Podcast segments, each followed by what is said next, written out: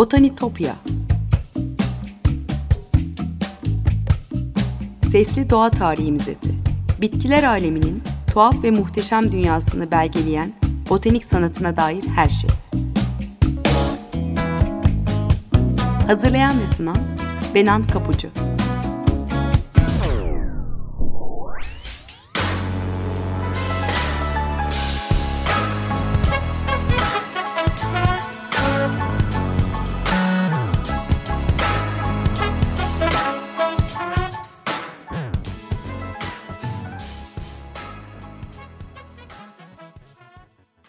Merhaba sevgili Açık Radyo dinleyicileri.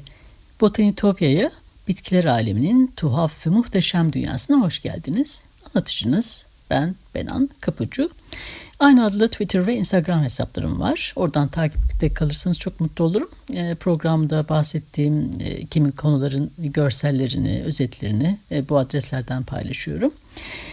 E, ayrıca bazen soranlar oluyor. E, eski program kayıtlarına da Spotify'dan ya da Açık Radyo'nun e, podcastleri üzerinden ulaşma şansınız var. Onu da hatırlatmış olayım. Sevgili dinleyiciler, e, bugün sizinle biraz farklı bir şey yapacağız. E, Louvre Müzesi'nin koridorlarında, galerilerinde dolaşacağız. Müzede sergilenen kimi eserlerdeki çiçeklerin hikayelerini anlatacağım size. Elimdeki rehberde müzenin yayınladığı Flowers in the Louvre kitabı. E, Michel Lee ve Beatrice Vantrinien'in e, kaleminden çıkmış. E, kronolojik sırayı takip etmişler kitapta. Ben de onların adımlarını izleyeceğim. E, turumuz Antik Mısır'dan iki eserle başlıyor. Biri 18. hanedanlık e, yani milattan önce 1550-1295 e, dönemine ait lotus çiçeğini koklayan kadın adlı bir fresk. Diğeri de 20. hanedanlık dönemine ait e, ahşap üzeri boyama Lady Tepperat'ın steli. E, burada betimlenen çiçek e, programı takip edenler tahmin edecektir. Lotus çiçeği. Duvar resminde lotus çiçeğini koklayan bir kadın figürü görüyoruz yakın planda. Stelde ise bir cenaze merasimi betimlenmiş. Mısır'da iki lotus türü var. onu hatırlayalım. güzel kokulu mavi lotus ve beyaz lotus. botanikçilerin verdiği isimle bilimsel adlı nelumbodur bu çiçek. Güneşin ve yeniden doğumun simgesi. Nil sularında bolca yetişir. sabah güneşiyle açılıp akşam suları gömüldüğü için güneşle arasında böyle bir bağlantı kurmuş olması tabii son derece doğal. Hermeopolis'te dev lotus çiçeğini ilk olarak güneş tanrısı Nun'dan doğduğunu inanılıyor. Yeniden doğuşun sembolü olan lotus cenaze kültü ve Osiris kültüyle de yakından ilişkili. Ölüler kitabında başka bir dünyaya geçiş anlatılırken kendisini lotusa dönüştürmekten de söz ediliyor. Bir cenaze merasimini anlatan bu stelde de olduğu gibi. Şöyle bir sahne var. Lady Teperet güneşi simgeleyen Şahin başlı Ra Horakti'nin önünde duruyor ve Tanrı'nın ona attığı çiçek ışınlarını karşılıyor. Diğer tarafta batan güneş Atum Taperet'in dualarını kabul ediyor. İki taraflı evrenin şematik bir görüntüsü var. Siyah şerit biçiminde hieroglif toprağı simgeliyor. Solda aşağı Mısır'ı temsil eden papirüs bitkileri ve sağda da yukarı Mısır'ı temsil eden lotus çiçekleri var. Bu her iki toprağın bir olduğunu vurgulamak için çizilir. Ee, Mısır sanatında genel bir tema aslında. Evet sonraki esere gelelim. Bu milattan önce yaklaşık 710 yılına tarihlenen Asurlara ait bir e, eser. Asur kralı 2. Sargon zamanına ait sarayın kalıntıları arasında Irak'ta Asurların başkenti olan bugün e, Horsabat olarak bildiğimiz Dur Şarukkin'de bulunmuş bir kabartma. E, Asurlarda sıkça karşımıza çıkan bir temayı anlatıyor kabartma. E, evrenin dengesini simgelen kutsal bir ağaç var ortada. İki yanında da ona şükranlarını sunan cinler var. Kabartmanın sağ kısmı eksik aslında. E, soldaki figür e, bir eliyle niyaz ederken bir elinde de üç haşhaş kapsülü tutuyor. E, haşhaş ve gelincikleri bir programda anlatmıştım e, hatırlayalım. Haşhaşın e, şifa verici bitki olarak yetiştirilmesi Mezopotamya'ya e, milattan önce 3400'lerdeki Sümer uygarlığına dek uzanıyor. E, Sümerlere ait e, Nippur'da bulunan e, kil tabletlerde haşhaş mutluluk verici bir bitki olarak tanımlanmış. E, rahatlamak, baş ve mide ağrılarını dindirmek için haşhaşı kullanmışlar. Ardından bu şifa bilgisi Asurlara, Babillere ve Mısırlara kadar ulaşmış. E, antik uygarlıklar haşhaşın uyuşturucu, sakinleştirici etkisini farkındaydı. Bu yüzden e, birçok kültürde adını aldığı e, Yunan mitolojisindeki düşler tanrısı Morpheus gibi uykuyla ve düş görmeyle ilgili e, kutsal varlıklarla da birlikte anılır. E, Latincesi Papaver somniferum uyku getiren bitki anlamına geliyor. E, şifa özelliklerinin yanında e, kabartmadaki bu sahneden de anlaşılacağı üzere Asurlarda dinsel anlamlara da sahip olsa gerek. Devam ediyoruz. E, şimdi karşımıza milattan sonra 5. yüzyıla ait e, mermer ve kireç taşından 6'ya 4,5 metre boyutlarında bir taban mozaiği çıkıyor. Ee, daha büyük bir e, mozaiğin bir parçası aslında bu. Antik kent Dafne'den yani e, Antakya Harbiye'den e, tırnak içinde gitmiş bir tarih eser. kitapta Dafne Antik Kenti'nin Suriye'de olduğunu yazmışlar. Vahim bir hata tabii.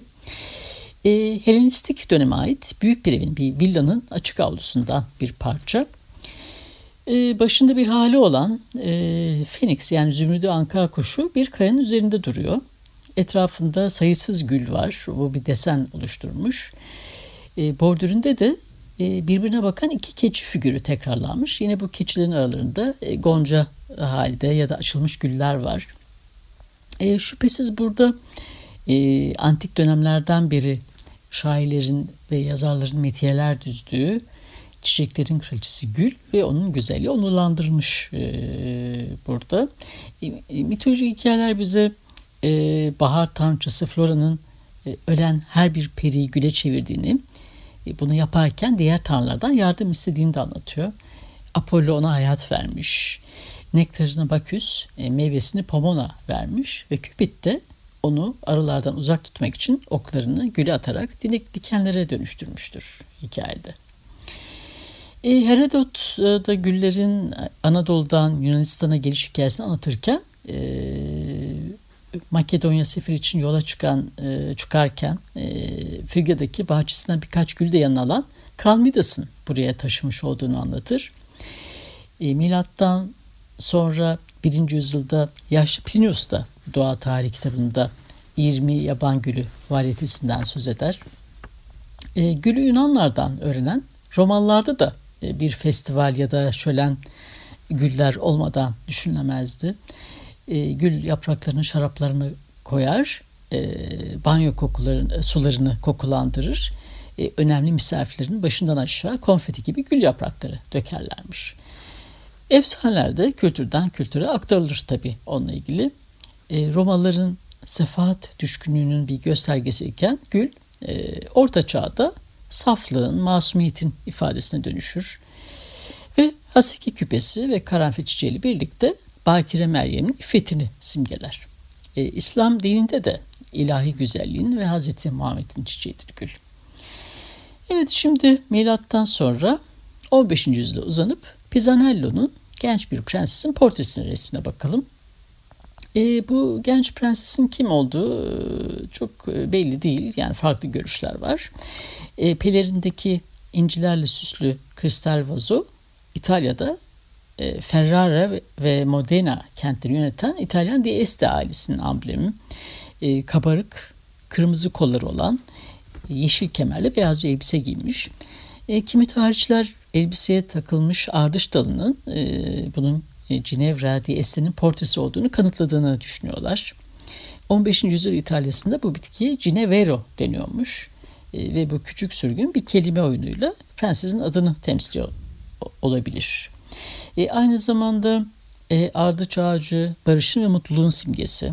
E, bu ona adını temsil etmekten daha fazla da e, anlam yüklüyor e, böylece. E, portre resmin cazibesi aslında modelin kim olduğundan daha önemli. Pisanello e, genç kızın hatlarını net ve akıcı çizgilerle profilden betimlemiş. E, etrafında e, kelebekler ve pembe haseki küpeleri var. E, koyu yeşil zemin üzerinde böyle yoğun bir desen oluşturmuş. E, dönemin önemli duvar halılarını anımsatıyor bu desen. Burada kullanılan çiçeklerin bir dili olduğu düşünürse bu resmin bir nişan ya da evlilik töreninin kutsanması, kutlanması olarak da kabul edilebileceğini öne sürmüş bu elindeki rehberin yazarları. Karanfil çiçeği burada evlilik sözünü ya da sadakati simgeliyor. E, Haseki küpesi de aslında İsa Mesih'in çilisini temsil ediyor. E, bir kadın figürüyle ilişkilendirildiğinde tutkuyu da işaret ediyor olması muhtemel. Evet, e, şimdi e, Albrecht Dürer'in Deve Dikeni Tutan Sanatçı adlı eserine bakalım. E, ahşap üzerine yağlı boya bir resim. Aslında 1493 tarihli bir otoportre. E, Dürer burada henüz 22 yaşındadır. E, kendini, duygularını, düşüncelerini gözden geçirme aracı olarak aslında ömrü boyunca birçok otoportre yapmıştır e, Dürer. Bu da onlardan biri. E, Strasbourg'da bulunduğu sırada yaptığı ilk yağlı boya otoportre. E, burada sahilde bir e, deniz boğa dikeni tutuyor. Bu bitkinin Almanca adı sadakat anlamına gelen Mannertrau. E, Dürer seyahatteyken e, babası evlilik koşullarını belirlemiş ve onun için uygun bir eş bulmuş. E, resmin Nürnberg'deki nişansı Agnes Frey'e gönderilmek üzere yapıldığı yönünde spekülasyonlar da var. E, bunun da ötesinde e, Hristiyanlık ikonografisinde bu bitkinin İsa'nın çilesi ve günahlarını e, günahların affını da simgelediğini biliyoruz. E, resmin üst kısmında Dürer'in el yazısıyla işlerim yukarının yazdığı yolda ilerler ibaresi var. Bu onun e, kaderinin Tanrı'nın elinde olduğu düşüncesini bir anlamda görselleştiren bir detay aslında. Evet sevgili dinleyiciler bir müzik arası verelim e, Jose Carreras'tan dinliyoruz. If Tomorrow Comes. Tekrar beraber olacağız.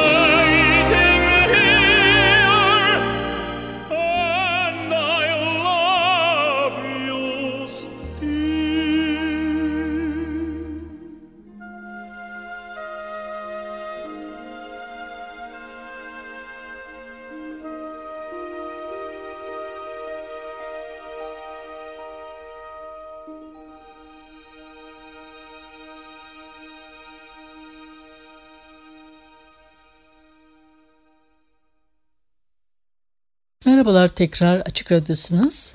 Flowers in the Louvre kitabının rehberliğinde müzenin galerilerinde dolaşıyor ve çiçek hikayeleri topluyoruz. Şimdi yine 16. yüzyıldan Raffaello Santi ya da hep söylene gelen adıyla Rafael'in Meryem, Çocuk İsa ve Vaftizci Yahya resmine bakalım. Piramidal bir kompozisyon var. Meryem, Çocuk İsa ve Çocuk Vaftizci Yahya var. Resmin odağında e, duran Meryem'in cizinde bir kitap var. Biriyle sağ tarafta duran çocuk İsa'yı tutmuş. E, solunda duran vaftizci Yahya'nın sağ elinde de kamıştan yapılmış bir haç var. E, bu resmin arka planı ise Umbria'nın pastörel manzarası oluşturuyor.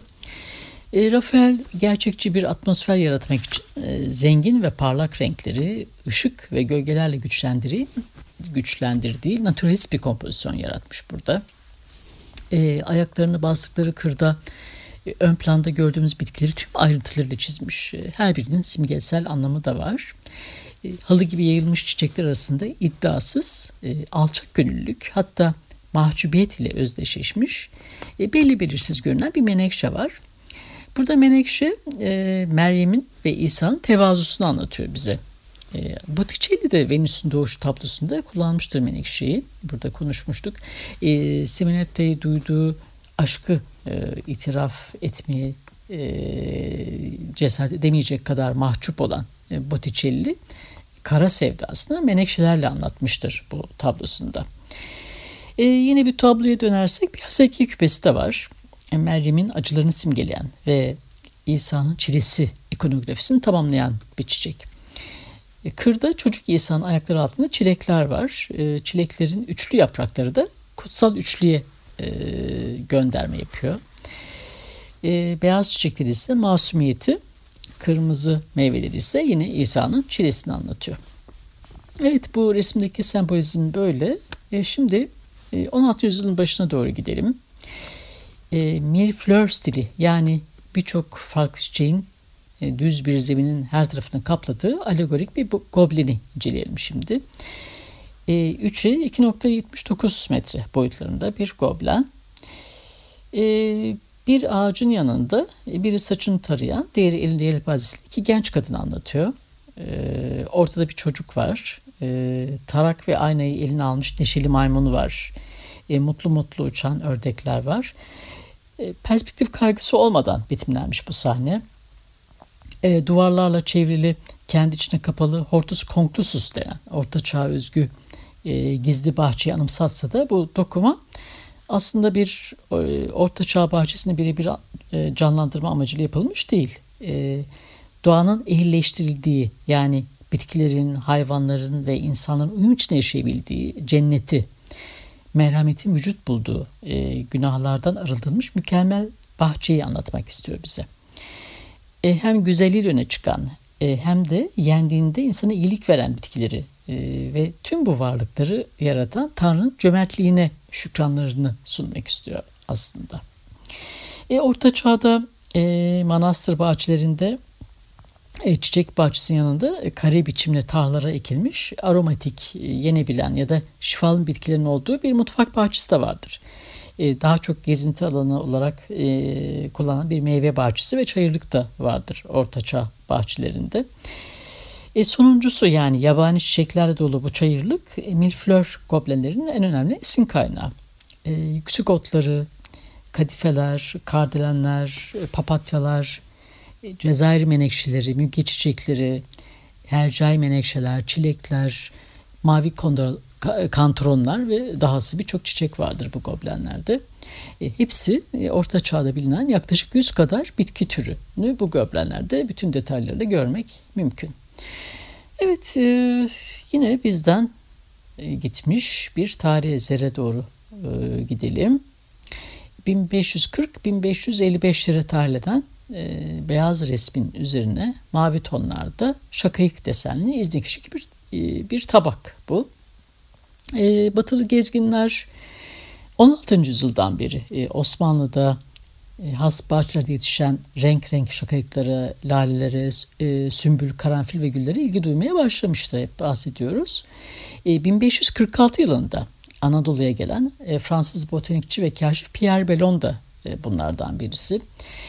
E, bu gezi sırasında İznikçinin ustalarını da gözlemlemiş e, ve ustaların e, desenleri nakşederken e, önlerine hep su dolu e, vazoların içine canlı çiçekler koyduğunu, e, böylece doğrudan canlı bitkiyi gözlemleyerek e, desene aktardıklarını rapor etmiş. Evet şimdi de geçen hafta tersleri anlatırken bahsettiğim Baltazar van der Ast'ın bir eserine gelelim. Çiçekler, kabuklar, kelebekler ve çekirgeler resmi. E, 1640-1650 yıllarına tarihleniyor. E, basit bir gibi görünüyor bu buket. E, farklı çiçeklerden oluşan bir buket var. E, sadece sıradan bir çiçek buketi gibi görünse de aslında insanın kibrine karşı sert bir eleştiri içeriyor.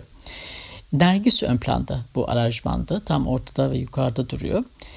E, kendi suretine aşık mitolojik bir kahraman olan Narkisus'a atfen kendini beğenme ve ben merkezcili bir gönderme var. E, Narkisus e, çaresizce göldeki yansımasına kavuşamayınca e, kendine olan aşkının acısına dayanamayıp oracıkta ölmüş e, mitolojik hikayede biliyorsunuz. Öldüğü yerde sapsarı onun adını taşıyan nergis çiçekleri açmıştır hikayeye göre. E, çizgili laleler de var bu bukette. Onlar da kibir ve narsizm anlatımını destekliyor. E, lalenin hikayesini hatırlayalım.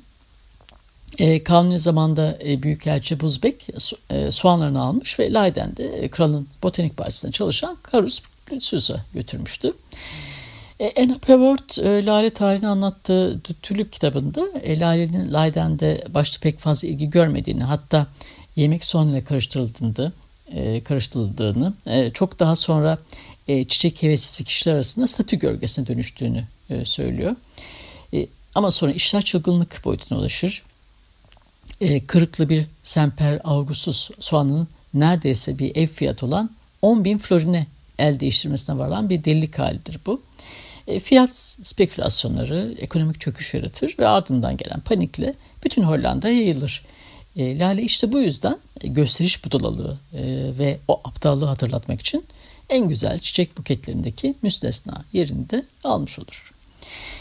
Evet, e, Louvre'un e, galerilerinde dolaşmaya devam edelim. E, Narkisos hikayesinin bir başka versiyonunda bu kez e, Nicolas Poussin'in e, Flora'nın Zaferi e, resminde karşımıza çıkıyor. E, bahar tanrıçası Flora e, tüm kompozisyonu hükmeden bir figür olarak arabasında oturuyor. E, yanında ona eşlik eden ölümler ilahi bir emirle e, çiçeklere dönüşmüş. E, arkası dönük duran zırhını ve silahlarını kuşanmış olan Ayas e, kalkan ile ona çiçekler sunuyor. E, Truva Savaşı'nda akalarla birlikte savaşan bu kahraman bir çılgınlık anında kılıcın üzerine atılır kendini öldürmüştür. E, Sofokles tragediyasında savaş bittikten sonra ününü ömrünün sonuna dek koruyamayan bu büyük adamın dramını anlatır. E, Ayas'ın kanıyla sulanan topraktan kıpkırmızı bir çiçek çıkar. Resimde Ayas'ın arkasında Narkisus, e, tanrıça Flora'ya bir sepet dolusu nergis sunarken görülüyor. Ön planda da süperisi Okeanit e, diz çökmüş e, kadife çiçeği topluyor. Apollon'a aşkından kadife çiçeğine dönüşen peri tüm yaşamını Apollon'un sureti olan güneşe yüzünü dönerek geçirir. Güne bakan çiçeği için de benzer bir efsane vardır. Bunu biliyoruz. Bu sahnenin sol tarafında Venüs dans etmek üzere bir adım atmış. E, arkasında da elinde mızraklı Adonis onu takip ediyor. E, Adonis de bir yaban domuzu tarafından öldürüldüğünde onun kanından anemonlar açmıştır. Elinde de bir sümbül tutar. E, Ovidius Metamorphosis adlı eserinde şöyle bahsediyor sümbülden. Hyacinthus, e, Tanrı Apollon'un canciğer arkadaşıdır.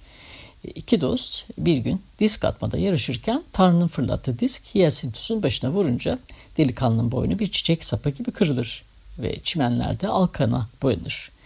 Onun öldüğü yerde güzel bir çiçek açar ve sümbül çiçeğidir bu. E, buradaki bütün floral referanslar e, gördüğünüz gibi Ovidius'un Metamorfosis yani dönüşümler eserindeki episodlara dayanıyor. E, Pusa'nın amacı aslında bu hikayeleri olduğu gibi resmetmek değil, e, mitlerle ilgili kendi kişisel okumalarını da ortaya koymaktır. E, bu resimde görünen çiçeklerin trajik kaderlerine rağmen sanatçı aydınlık, e, ışıklı bir kanvas yaratmış ve baharla gelen sonsuz yeniden doğuşu alegorik bir dille anlatmaya çalışmış. Evet sevgili Açık Radyo dinleyicileri bugün Ruh Müzesi'ne dolaştık. E, seçtiğimiz eserlerdeki çiçeklere baktık. Anlamlar üzerine konuştuk. E, önümüzdeki hafta sezonun son programında bu konu yine devam etmeyi düşünüyorum. Daha çok eser var üzerinde durmak istediğim. Botanitopya'daki keşif yolculuğumuz bu hafta da buraya kadar. E, görselleri paylaştım. E, Botanitopya Twitter ve Instagram hesaplarında takip etmin e, dersiniz. Çok mutlu olurum. E, program destekçilerime de gönülden teşekkür ediyorum. Bir daha görüşünceye dek sevgiyle ve duayla kalın.